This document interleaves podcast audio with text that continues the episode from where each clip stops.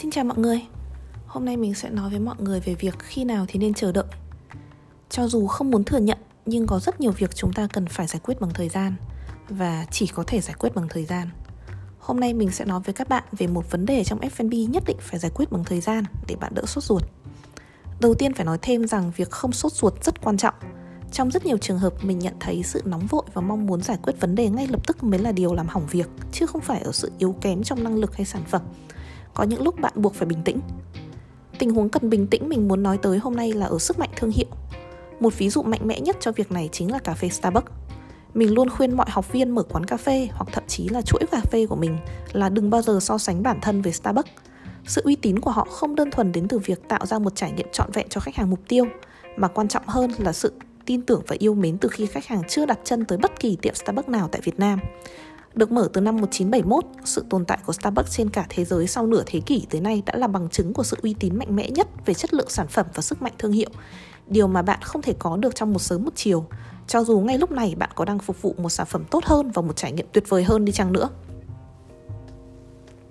Bạn có thể phần nào liên tưởng sự uy tín này với các thương hiệu dạng chuỗi đại trà như là các chuỗi trà chanh, sữa chua chân châu Hạ Long hay cả các chuỗi rau má. Việc có nhiều cơ sở và hơn thế nữa là mở đồng loạt trong thời gian ngắn sực thực sự sẽ tăng vọt uy tín và sức mạnh của thương hiệu trong mắt khách hàng đại chúng nói chung.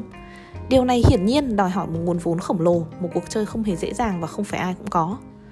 Thế nhưng mà mình cứ tạm coi như bạn có nguồn vốn lớn đấy đi, thì liệu bạn có thể ngay lập tức đạt được sức mạnh thương hiệu như Starbucks hay không? Điều này không hề chắc chắn một chút nào. Không phải ngẫu nhiên mà mọi thương hiệu mở đồng loạt đại trà đánh chiếm thị trường đều là các thương hiệu ở mức bình dân. Việc mở hàng loạt cơ sở cùng lúc hoàn toàn không đảm bảo nếu không muốn nói là tạo ra rủi ro rất lớn cho chất lượng sản phẩm và dịch vụ của bạn. Mình đã nói về việc này khá kỹ trong workshop vừa rồi với Decos rằng việc bán 50 ly cà phê mỗi ngày khác với việc bán 1.000 ly cà phê mỗi ngày vô cùng. Nếu bạn chưa có cơ hội tới workshop đó thì tóm gọn lại, để tạo được sức mạnh thương hiệu, bạn cần một chất lượng ổn định bên cạnh việc thương hiệu xuất hiện ở khắp mọi nơi. Một việc vô cùng khó làm vì nó tiếp tục liên quan trực tiếp tới chất lượng nguyên liệu đầu vào này, đào tạo nhân sự này, chất lượng nhân viên cấp quản lý này, chất lượng các chuyên gia này và bên cạnh đó để đạt được tất cả những yếu tố phía trước thì một lần nữa bạn sẽ lại cần một nguồn vốn mạnh. Liệu bạn có thể có hai nguồn vốn khổng lồ cùng một lúc hay không? Nếu có thì mình cũng không dám chắc mình sẽ khuyên bạn sử dụng nguồn vốn ấy vào cuộc chơi F&B vô cùng vất vả và rủi ro. Ngược lại, bạn cũng có thể nhìn vào thị trường ẩm thực đường phố đầy phong phú và sắc màu của Việt Nam. Hiển nhiên là chúng ta sẽ ưu tiên việc ăn bún đậu ở ngoài vỉa hè trên một chiếc mệt thay vì vào một nhà hàng chỉn chu, chuyên nghiệp, mát lạnh. Đấy cũng chính là một minh chứng rõ ràng nhất của việc sức mạnh thương hiệu được tạo nên cùng với thời gian mạnh mẽ đến nhường nào. Nó đã ăn vào tiềm thức của bạn về việc món ăn này nếu ăn đúng thì phải ăn ở chỗ như thế này. Mình không chắc rằng trong 50 năm tới thì điều này có thay đổi hay không, nhưng chắc chắn trong thời điểm hiện tại thì nó vẫn hoàn toàn đúng. Mẹt bún đậu ấy có gì hơn mẹt bún đậu trong nhà hàng? Nó lâu đời hơn và được phục vụ theo cách người ta nghĩ về nó chính xác hơn. Đây chính là sức mạnh của trải nghiệm bún đậu, sức mạnh của một thương hiệu có tên là những món ăn đường phố, một sức mạnh thương hiệu không thể phủ nhận. Để kết luận lại, sức mạnh thương hiệu nên và chỉ nên được xây dựng cùng với thời gian.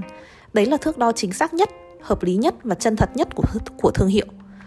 Đừng nóng vội yêu cầu thương hiệu của mình phải được lựa chọn thay vì Starbucks, McDonald's, KFC hay thậm chí là AHA Cà Phê. Sức mạnh của họ nằm ở thời gian và sự tồn tại mạnh mẽ của bạn rồi cũng sẽ như vậy. Cảm ơn các bạn đã lắng nghe podcast lần này và hẹn gặp các bạn lần sau nhé.